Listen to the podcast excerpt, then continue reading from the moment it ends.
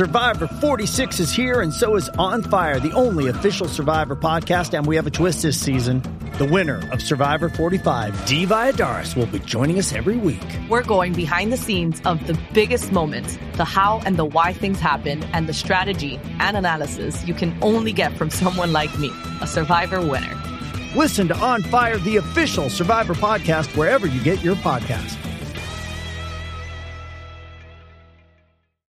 Namaste enciclopedini, oggi condividiamo questo messaggio importante per chiamare a raccolta la grande famiglia dell'Enciclopedia dei Videogiochi.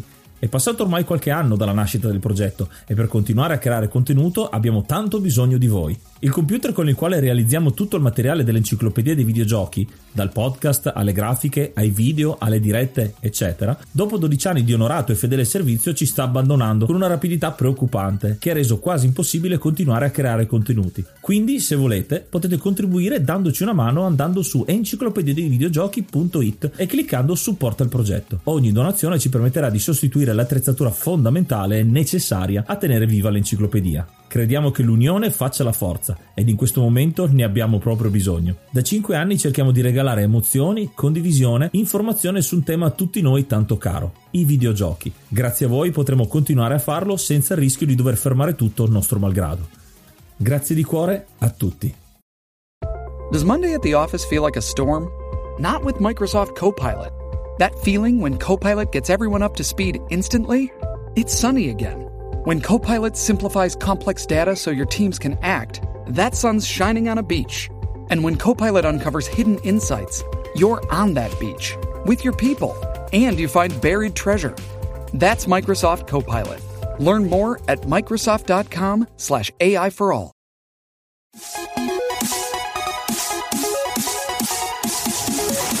Namaste e benvenuti ad un nuovo episodio dell'Enciclopedia dei Videogiochi. Io sono Ace. E io sono Yuga e nel podcast di oggi parleremo di Dragon's Lair. Oh, finalmente un gioco che ha veramente disintegrato quello che era il mercato, perché arriva in un'epoca del millenovecentottantatré in cui gli arcade erano completamente diversi e i laserdisc stavano arrivando, un'epoca dei laserdisc che non esistono più, e questo è uno di quei giochi che veramente ha fatto la storia. È uno dei tre giochi che sta nell'istituto Smithsonian a Washington insieme a Pac-Man e a Pong, e quindi due giochi che abbiamo già trattato. Ormai abbiamo fatto la trilogia, la potete trovare taggata direttamente anche sul nostro archivio. La nostra esperienza di questo gioco, di questo Dragon's Lair, la dobbiamo a quella Amiga. Come spesso sentite, noi grandi appassionati di Amiga abbiamo giocato praticamente a tutto quello che usciva, le conversioni non potevano essere da meno. Dragon's Lair per Amiga è forse una delle conversioni tra le poche che eh, rendono giustizia a questo gioco. Ovviamente la versione cabinata alla sala giochi è la migliore, con l'utilizzo dei laserdisc, come parleremo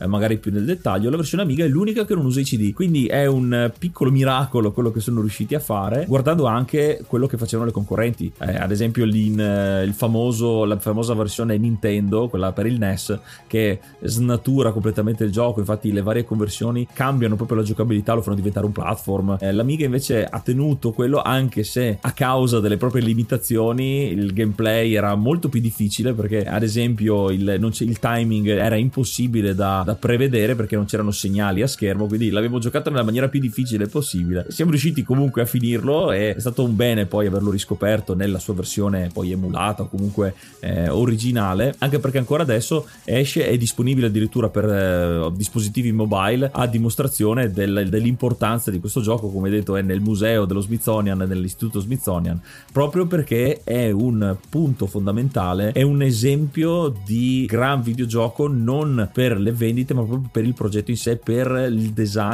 E anche la, anche la storia di questo gioco, come, come racconteremo, ha dell'incredibile quasi. È molto molto molto molto bello, molto bello, interessante. È un esercizio di frustrazione questo gioco, perché è nato proprio per essere, per far vedere come muore il protagonista, eh, Dirk the Daring. E con questo episodio vogliamo cogliere l'occasione per ringraziare alcuni amici. Intanto i ragazzi di Bologna Nerd, che hanno un cabinato di Dragon's Lair e anche Arcade Story, che possiede diversi cabinati di questa versione, la versione italiana della Sidam, insomma ce ne sono tante diverse. Se volete approfondire qualcosa di più tecnico magari vi consigliamo i loro contenuti al riguardo, e appunto ci hanno permesso di vederlo e di poterlo provare con mano. Io mi ricordo di averlo visto in sala giochi una volta, perché è un gioco veramente che costa tanto tanto, e però di averlo trovato spento. Credo che una delle ragioni non fosse tanto perché era in riparazione, ma semplicemente lo spegnevano per, perché così i ragazzi potevano giocare altro, perché quando lo accendevano, non sto parlando appunto di, fin, di inizio anni ottanta ma di inizio anni novanta quando l'ho visto io,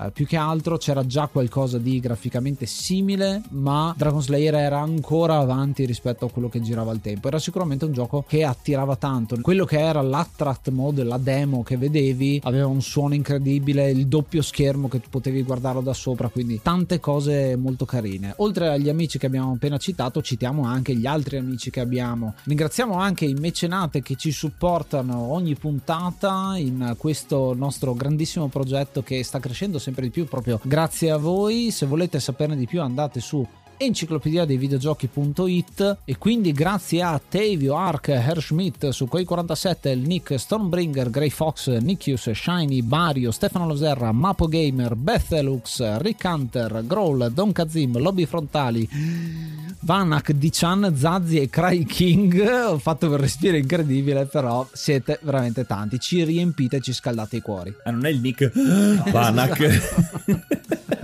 Era parte del leak con la, con la, con la via aspirata. Noi vi ringraziamo tanto per il supporto che ci date e vi esortiamo non solo a seguirci su Ko-fi, su Enciclopedia dei videogiochi.it, ma anche a lasciarci il vostro parere e i vostri consigli e anche proprio elementi che vanno ad arricchire le puntate già presenti nel grande ormai archivio anche dell'Enciclopedia dei videogiochi. Infatti, sempre seguendo Enciclopedia dei videogiochi.it potrete lasciarci il vostro vocale che poi diventerà parte integrante dell'episodio. Se avete qualche chicca, qualche elemento che volete che venti a far parte dell'episodio, potete farlo. Le, le piattaforme su cui pubblichiamo ci permettono di farlo, di aggiornare questi episodi e quindi di allungare ancora di più le pagine con il retropagina e comunque aggiungere sempre più contenuto a questo bellissimo mondo e questi importantissimi videogiochi che settimana dopo settimana portiamo. Adesso però saliamo in sella i nostri cavalli bianchi, i nostri destrieri, impugniamo le nostre spade e lanciamoci nel mondo medievale di Dragon's Lair ascoltandoci una delle tracce della colonna sonora. Aggiorniamo l'elenco per marzo, ringraziamo l'Hard Mod Cry King e i Normal Mod Don Kazim, Pago, Rick Hunter, Growl, Lobby Frontali, D-Chan, Blackworm, Stormbringer, Baby Beats, Belzebrew, e da Twitch Ink Bastard, Vanax Abadium, Rick novantacinque e Noobsweek. Se vuoi entrare a far parte dei mecenate e godere di tanti bei regalini, puoi farlo in due maniere: andando su Ko-fi tramite Enciclopedia dei videogiochi.it cliccando su supporta questo progetto e poi hai tutte le istruzioni, oppure direttamente abbonandoti a Twitch tramite Prime. O no, avrai diritto a guardarti un po' di roba dietro le quinte e tante altre piccole cosucce che vedrai direttamente su Ko-fi.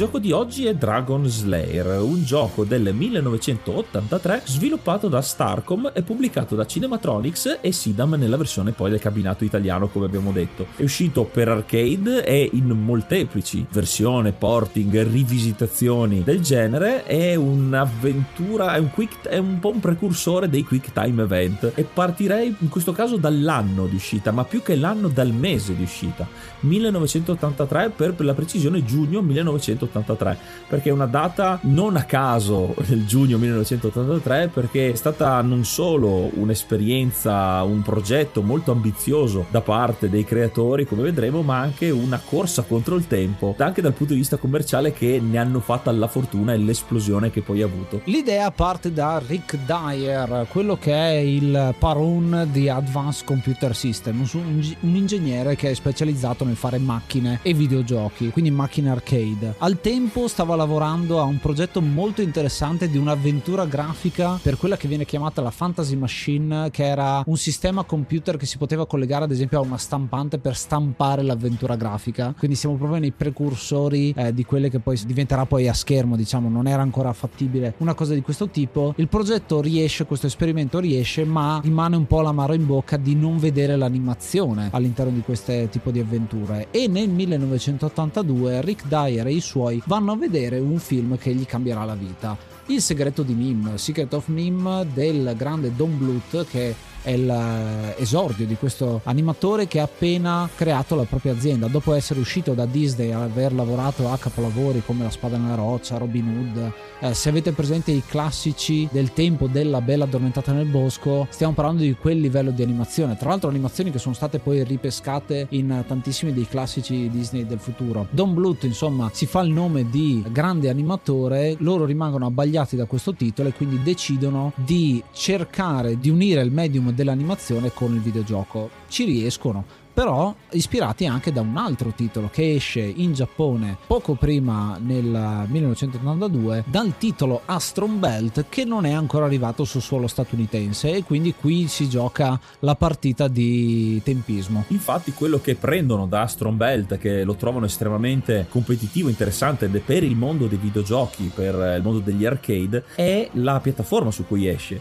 È un progetto molto ambizioso, molto cinematografico, e che permette eh, una, uno spazio maggiore anche per eh, le animazioni. E Astron Belt usa proprio la tecnologia Laserdisc, che sta uscendo in America, stanno per uscire i primi titoli, tra cui lo stesso Astron Belt. Starcom quindi fa la corsa contro il tempo che vi citavo prima per creare, non dico in fretta e furia, ma infatti nella versione finale del gioco sarà tagliato un sacco di materiale che era stato invece preparato, in modo che Dragon's Lair fosse il primo gioco nel Nord America a uscire con questa tecnologia, e proprio grazie a questo farà il botto incredibile, non solo quindi con la qualità eccellente che ha questo gioco, ma proprio con questa strategia del farlo uscire prima che arrivi tutto il resto. Le fa mantenere alto l'interesse, e appunto rimane, poi è effettivamente comunque un gioco molto bello graficamente, perché Don Bluth e il suo studio creano un vero e proprio cartone animato, delle animazioni della qualità di un cartone animato, lavorano incessantemente, tutte fatte a mano, non stiamo ancora parlando di disegno digitale, quindi un grandissimo lavoro. Grazie poi allo sfruttamento del Laserdisc viene ricreata anche la fluidità delle animazioni, ci sembra proprio di vivere un cartone animato interattivo. Il doppio schermo che c'è nell'arcade classico è fatto apposta non tanto per l'utilità del giocatore, che invece usa lo schermo davanti a sé, ma è proprio per far vedere agli spettatori, agli altri nelle sale giochi, quello che questo gioco permette di fare, e lo considero un grande colpo di mercato per far vedere quanto bello sia come vedere una tivù, solo che poi giocarci. L'altra faccia della medaglia però è il grande costo che tutto questo ha. L'assemblare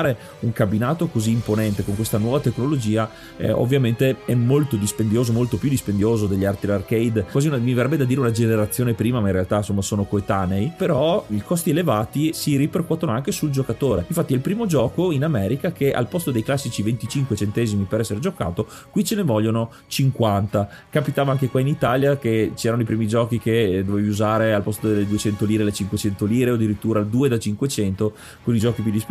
In questo caso Dragon's Lair è forse uno dei primi esempi, soprattutto in America, anzi in America è il primo, quindi a significare il grande progetto, grande investimento, eh, grande anche dispendio di soldi da parte dei giocatori, che però paga, perché è un gioco che fa il botto, guadagna un sacco ed era stato anche investito parecchio, quindi sono riusciti comunque a avere un grosso successo. Sì, stiamo parlando di un budget di un milione di dollari a cui vengono aggiunti altri trecentomila per velocizzare e uscire con quella che era la deadline di giugno, quindi un milione e tre, un budget abbastanza alto insomma per il periodo, e tra l'altro fatto da Starcom, che è un'azienda che viene fondata esclusivamente per fare questo tipo di giochi, posseduta al trentatré per cento da Advanced Computer System per quanto riguarda l'architettura, Cinematronics che sarà appunto produttore, marketing, tutta la parte di gestione della vendita, e in parte anche da Don Bluth e dal suo studio. Quindi è interessante vedere come ci abbiano creduto nel medium del videogioco già nel millenovecentonovantatré. Non era una cosa tanto semplice, tant'è che nel corso degli anni novanta e anni duemila e anche un po' negli anni dieci, anche adesso, eh, ci sono tante ancora remore a dare corda, diciamo, al mondo del videogioco. Adesso un po' di meno, ma sicuramente provate a pensare quaranta anni fa cosa succedeva, insomma. Sono passati ormai diversi anni, c'è un po' un lampo di genio che è stato visto, eh, sicuramente un bellissimo lavoro che è stato fatto, e anche molto rischioso, perché una delle caratteristiche era proprio l'hardware, il fatto che avevi due schermi e già eh, il cabinato lievita il proprio costo, perché stiamo parlando di tubi catodici da eh, gestire, da sostituire, il supporto Laserdisc, che è un supporto fornito da Pioneer o da Philips al tempo, un supporto molto particolare, perché stiamo parlando di un Laserdisc che, se non avete presente, è proprio un disco, non è grande come un C D, ma è grande come un L P, un, proprio un bel discone grande, con un supporto che ha la possibilità di rompersi abbastanza facilmente, nel senso è un lettore ottico su una macchina, insomma capite quanto è difficile la gestione di questo tipo di hardware. Quindi spesso c'era una manutenzione molto molto alta da poter gestire, e magari i gestori delle sala giochi non volevano neanche rischiare di rompere questo tipo di macchine così facilmente. Sicuramente la fortuna del gioco a livello moderno, insomma, con eh, quelle che sono le versioni, ad esempio c'è la versione Steam che è fatta molto bene, permette da un certo punto di vista di abbassare la difficoltà, perché appunto è sicuramente, non essendoci il gettone, la partita vale di meno e, e quindi ti puoi godere la storia, eh, sia dall'altra parte è stata anche un'occasione per reintegrare alcune delle, sc- delle tantissime scene tagliate di cui parlava Yuga prima.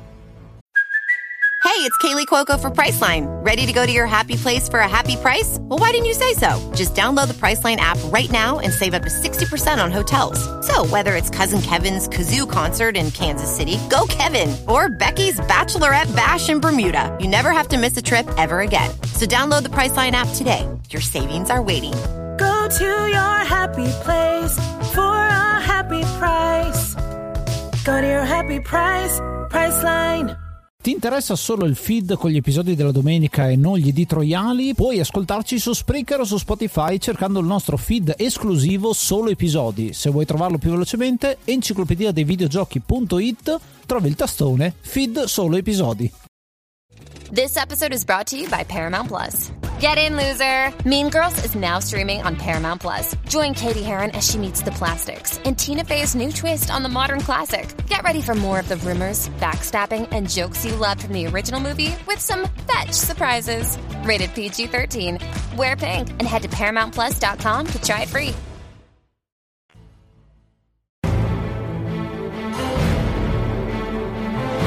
La trama di questo Dragon's Lair di per sé è molto semplice. Noi siamo Dirk the Daring, il cavaliere senza macchia che deve salvare e recuperare la principessa Daphne, che è stata rapita dal malvagio dragone, e quindi si trova nel suo antro, il Dragon's Lair, come dal nome del gioco. La trama molto basilare, che però si rifà a delle ispirazioni molto quotate, come l'avventura grafica The Secrets of the Lost Woods e comunque un mostro sacro del fantasy, Tolkien, con il Signore degli Anelli. Quindi queste premesse che in realtà appunto non sono parte integrante del gioco. Il gioco non ha una lore molto estesa, la crea durante il gioco e poi nei suoi seguiti e anche nei media che ne scaturiranno, come diremo dopo, però qui il gioco ti mette subito uh, con un obiettivo chiaro: tu sei l'eroe, devi salvare la principessa dal drago, e in mezzo c'è di tutto, veramente di tutto. Iconico già dalle prime fasi l'animazione di Dirk che si guarda in giro guardingo e sospettoso prima di addentrarsi inizialmente uh, dal ponte dell'elevatoio del castello. In alcune versioni, quelle che mostravano originariamente il gioco, era stato addirittura tagliata questa prima parte iconica del ponte levatoio. Come diceva Ace prima, non solo quella è stata tagliata, poi nella versione effettivamente ufficiale è stata reintegrata, e il gioco ci pone davanti appunto questa avventura, questo cartone animato con dei quick time event che noi dovremmo azionare con le varie direzioni del joystick e il pulsante azione. In base al comando che faremo, con la tempistica giusta succederà qualcosa, partirà un'animazione che ci manderà in altre aree del castello e dell'antro del drago, oppure ci farà vedere come il nostro povero Dirk passa a miglior vita, e c'è quasi questo sadismo di tutte le animazioni. Ci sono tantissime animazioni solo delle morti atroci, tra l'altro, di, del povero Dirk. Si sono proprio divertiti a sbizzarrirsi in modi molto fantasiosi. La prima difficoltà del gioco, al di là delle, delle morti, insomma di, di azzeccare il tempismo giusto, è proprio cosa fare, perché il gioco non è che ti dice devi andare di là per andare nel posto giusto, lui ti fa solo vedere sapere che a quel momento puoi fare quella determinata cosa, sta a te poi eh, vedere cosa succede. È un metodo poi un po' da mangiamonete ovviamente, perché ti godi la storia, però ogni volta devi mettere la monetina per vedere, provare il trial and error a pagamento in questo caso, quindi ovviamente dovevano ripagarsi tutti i soldi investiti, ecco. Però in un certo senso è un piacere anche vedere tutte queste animazioni, perché sono di una qualità ottima ed è la sorpresa che ti fa mettere la monetina in più per vedere e adesso cosa succede. D'altra parte la giocabilità, la rigiocabilità è praticamente nulla se non per perdere apposta, ma è, è molto controproducente. Sì, mi fa piacere che Yuga abbia detto che la scena del ponte elevatoio è iconica, ma semplicemente perché la vedete talmente tanto, l'abbiamo vista talmente tanto e rifatta talmente tante volte che i primi schemi sono sempre quelli che ti ricordi di più. Il gioco avrà anche un seguito, lo citiamo giusto perché ci sta e mi piace come gameplay, perché in Time Warp, che uscirà nel novantuno, quindi stiamo parlando di diversi anni dopo, perché ci sono alcune difficoltà tecniche in mezzo, uscirà anche Space Ace, che è un titolo che non c'entra ma è dello stesso tipo, insomma con lo stesso tipo di animazioni, eh, ambientato nel futuro. Time Warp presenta dal punto di vista gameplay un grande miglioramento, perché ci saranno questi flash visivi che ti permetteranno di reagire alla, alla bella e meglio e eh, nessuno di questi ti mente, mentre in Dragon's Lair uno ci sono tante trabocchetti che proprio sono fatti apposta per farti morire all'ultimo. Il secondo gioco è molto più godibile e molto più pazzo anche come animazioni, perché lo stesso Don Bluth diceva no, non avevamo più limitazioni essendoci viaggi nel tempo, e quindi veramente è fuori di testa, godibilissimo. Il primo è proprio un esercizio di frustrazione come dicevamo, il che è parte di quella che è la critica, cioè graficamente ha preso ottimi voti e poi dal punto di vista gameplay è molto molto scarno e si può ridurre a uno di quei quick time event, il predecessore di quick time event come dicevamo. È un po' un Lion Trophy anche come citazione per eh, gli amanti insomma del videogioco anni novanta, era in tv questo. E a proposito di tv c'è un collegamento molto interessante proprio in Italia, perché il gioco in America è stato eh, recensito in una trasmissione famosa che si chiamava Starcade, in Italia è stato protagonista in quella che è la trasmissione Tandem, condotta tra gli altri da Fabrizio Frizzi, in cui c'era rappresentato il cabinato della Sidam e i ragazzi giocavano a questo titolo che era stato soprannominato Baldazzotto perché era il figlio di uno dei registi insomma della trasmissione. Quindi bello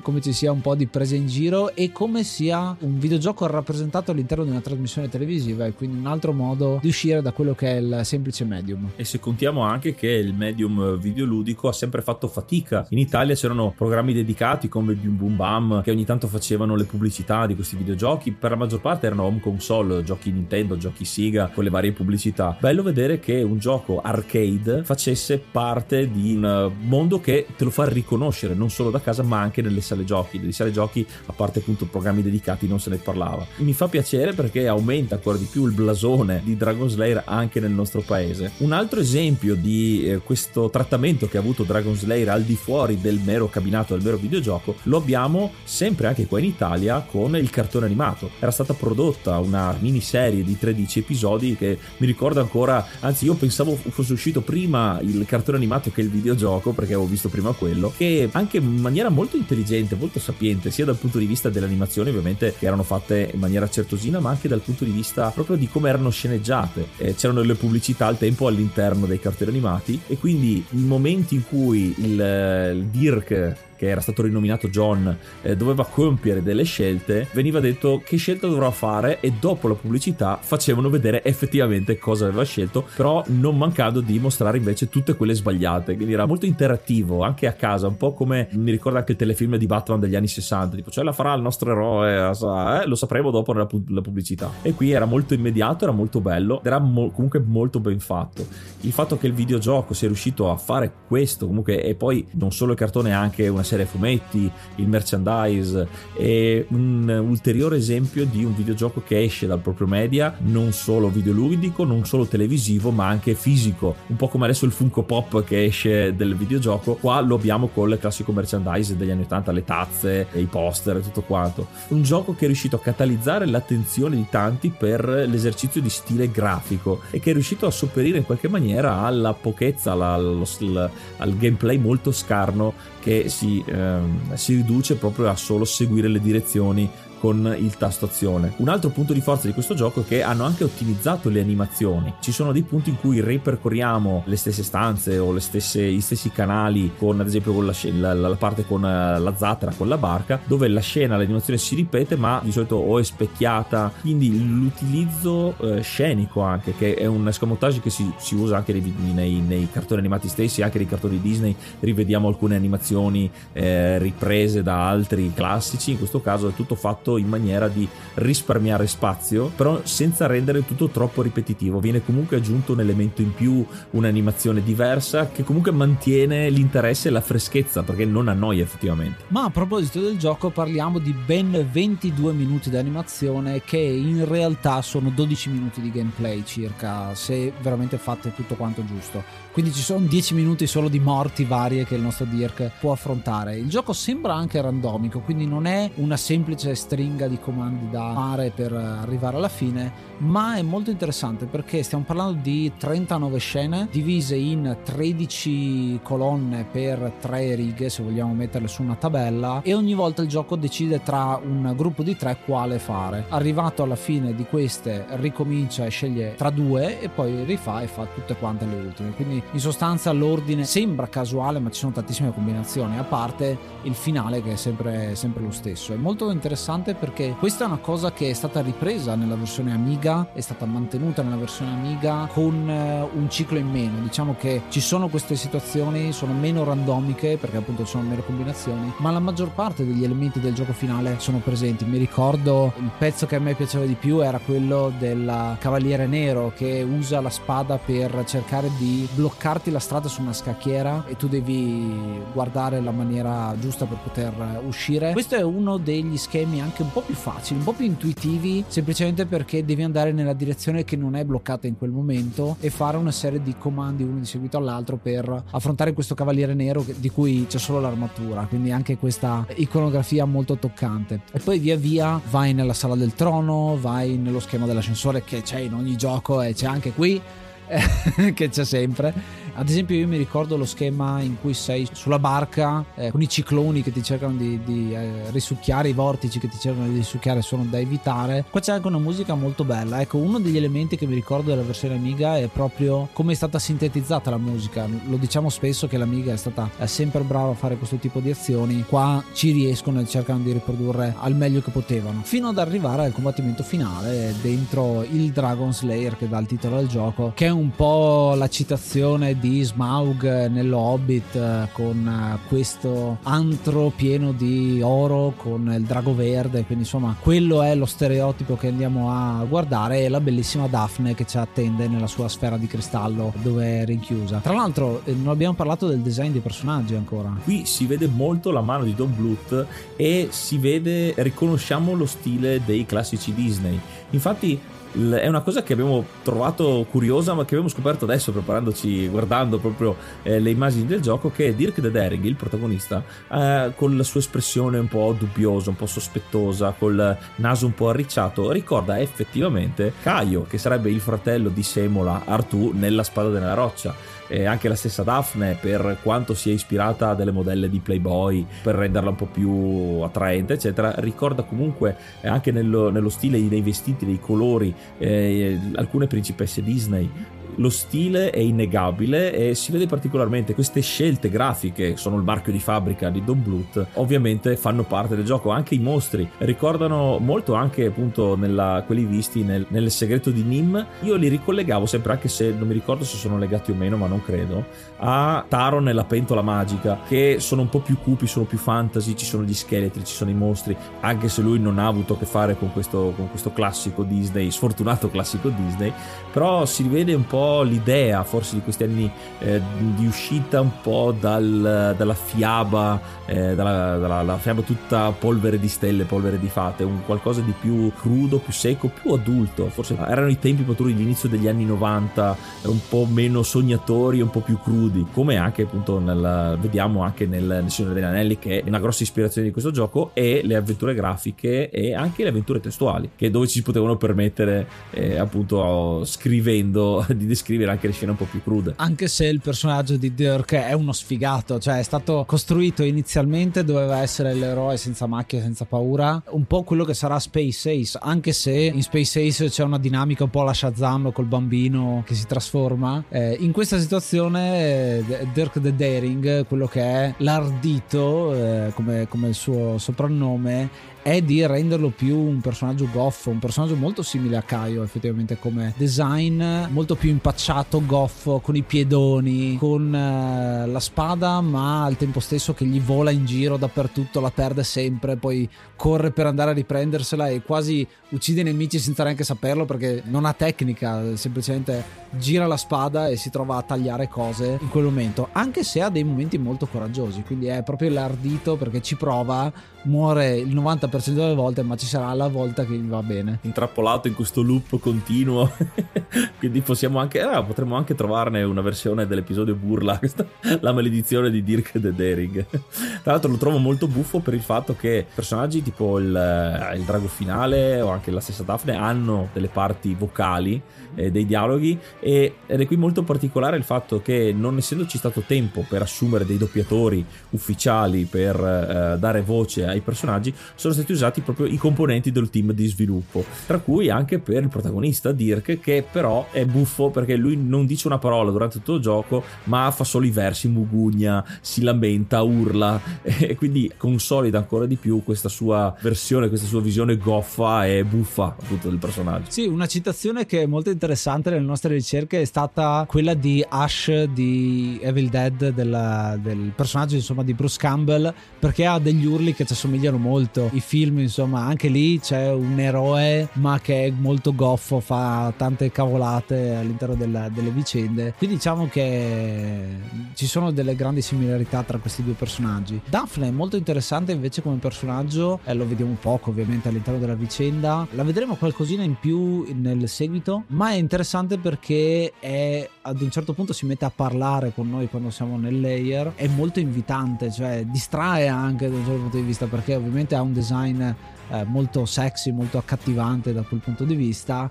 Dirk c'ha il momento in cui deve fare eh, deve uccidere il drago, ma è un po' rapito dallo sguardo eh, della Bella in quel momento lì, è un po' distratto e effettivamente anche il giocatore rischia. Dragon's Lair è un gioco che è riuscito a catalizzare l'attenzione del pubblico addetti ai lavori e non, con le varie esportazioni uscite dal mondo dei videogiochi durante tutte queste decadi, addirittura ancora adesso lo stesso Don Bluth mm. è pubblicizzato anche online da vari critici, Nostalgia Critic uno su tutti che è un suo grande fan, perché nel duemilasedici duemilaquindici duemilasedici aveva lanciato delle campagne Kickstarter, purtroppo non è andata a buon fine, e una Indiegogo che invece ha raggiunto l'obiettivo per fare un nuovo capitolo che sarebbe stato in realtà un prequel di animazione su, proprio su Dragon's Lair, in modo da eh, rinfiammare, ridare vita alla fiamma di, ehm, di questo franchise. Il progetto appunto è andato a buon fine eh, dopo anni comunque di gestazione, di sviluppo, perché nonostante tutto eh, è sempre, si tratta sempre di disegno fatto a mano, quindi una, una tecnica particolare, e lo,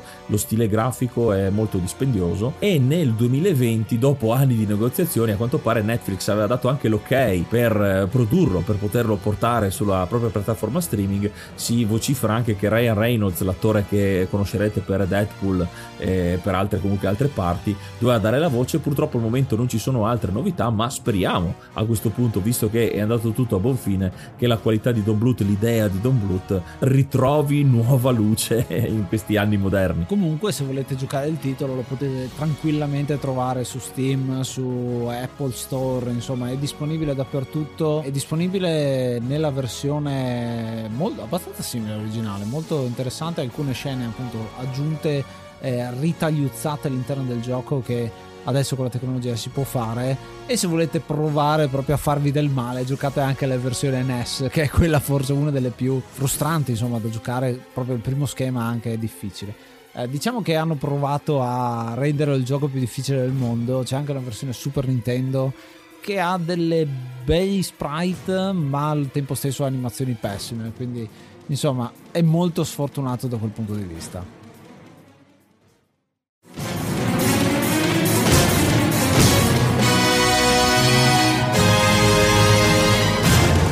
e questo era Dragon's Lair, un gioco famosissimo da una fama pluridecennale a cui ho deciso di dare sette vite su dieci, come in realtà le settemila vite che ho perso nel tentativo di finirlo per la prima volta.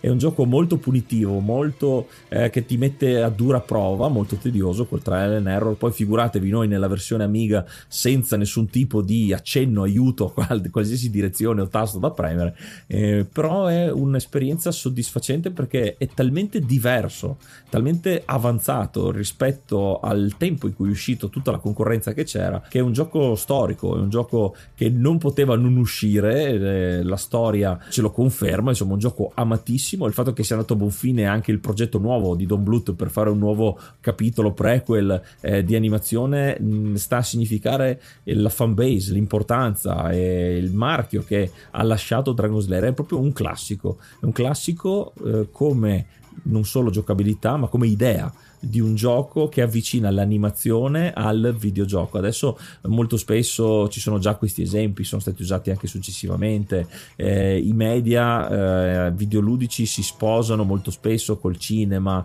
Questo secondo me è l- la versione Eh, forse più riuscita, il punto di inizio delle versioni riuscite di un gioco effettivamente bello, eh, non dico su licenza ma comunque su uno stile eh, molto particolare. Non sembra un videogioco ed è quello proprio bello, è un videogioco che non sembra un videogioco. Per i puristi magari sarà una detrazione perché in fin dei conti si trattava solo di mettere monete e premere eh, a tempo dei tasti, quindi eh, non si discosta molto da un quick time event come dicevamo, forse anche un rhythm game, perché comunque un gioco ha una sua, eh, un suo ritmo, una sua velocità, bisogna entrare in sintonia con questo gioco. Non è per tutti ovviamente, infatti molte volte mi capitava in sala giochi di anche solo stare a guardare lo schermo perché non, non, a parte che non potevo neanche permettermi tutte quelle monete per giocarci, ma era anche solo bello vedere un cartone animato in sala giochi ed era anche buffo perché eh, tutte le morti, le animazioni dei fallimenti che potevamo fare, forse quella, eh, quella è la parte anche forse più divertente dell'esperienza stessa,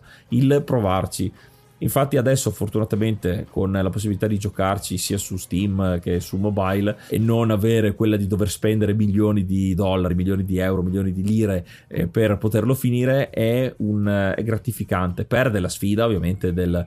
Eh, no, ma in realtà non perde la sfida perché comunque è difficile, però dà comunque la sensazione di aver ritrovato e di portare con sé un pezzo di storia dei videogiochi. E tu Ace cosa ne pensi? Io ho intenzione di dare a questo titolo sette spade che Dirk perde nella sua vicenda. È un gioco che abbiamo nel cuore perché effettivamente ci abbiamo giocato parecchio e anche rispetto agli altri titoli che giocavamo su Amiga è tanto diverso proprio eh, per come si presenta. Io lo collego sempre al Lion Trophy Show perché era uno dei primi momenti in cui vedevo un videogioco collegato con la tivù, che era molto più famosa insomma come medium al tempo, ed è un gioco che veramente, se lo analizzate nel contesto del millenovecentottantatré, è assurdo perché il millenovecentottantatré ha visto Track and Field, Tapper, eh, Spy Hunter, il primissimo Bomberman, il primissimo cabinato di Mario Bros esce nel millenovecentottantatré, quindi stiamo parlando di pixel grandi come una casa ancora, che non è una critica, ma capite la differenza incredibile di tecnologia che c'era. Veramente sembrava un cabinato alieno all'interno di una sala giochi, proprio come se fosse la macchina di Ritorno al Futuro che eh, va e prende qualcosa e lo riporta indietro. Quindi decisamente è una roba quasi anacronistica, uno direbbe. Ha fatto la storia, si merita tranquillamente il posto che ha insieme a Pong e a Pac-Man per aver rivoluzionato, anche se è una storia americana, diciamo, americanocentrica, eh, se vogliamo raccontarla così, però effettivamente è Dragon's Lair, un titolo che è uscito al momento giusto, forse è, eh, proprio per quello risulta di successo, perché appunto è il primo eh, sotto tanti aspetti, e quindi sicuramente è un gioco che merita. Giocatelo, provatelo, anche nell'ottica della crescita personale secondo me, perché saper non arrabbiarsi con questo gioco è una cosa difficilissima, ma allo stesso tempo è una goduria giocarselo. Ti puoi guardare il gameplay online, perché effettivamente il long play di un quarto d'ora del gioco te lo puoi giocare, ma giocarlo in prima persona è un'altra esperienza secondo me, perché soprattutto quando ti capitano le scene allo specchio dopo che hai superato la scena normale e ce l'hai fatta, dover farla per la prima volta e ricordarti di fare i tasti e scambiarli nella tua testa prima di metterli in pratica è veramente figo, perché poi ti dà il vero pagamento di aver superato quel livello.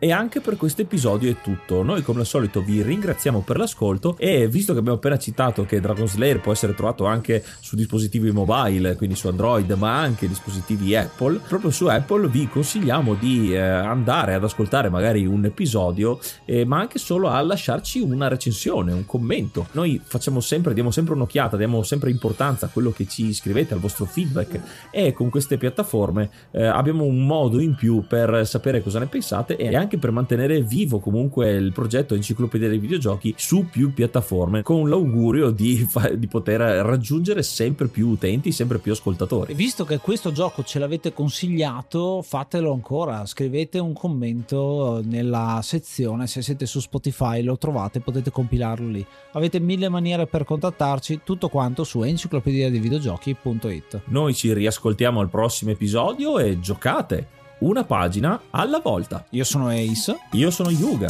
Namaste. Be brave.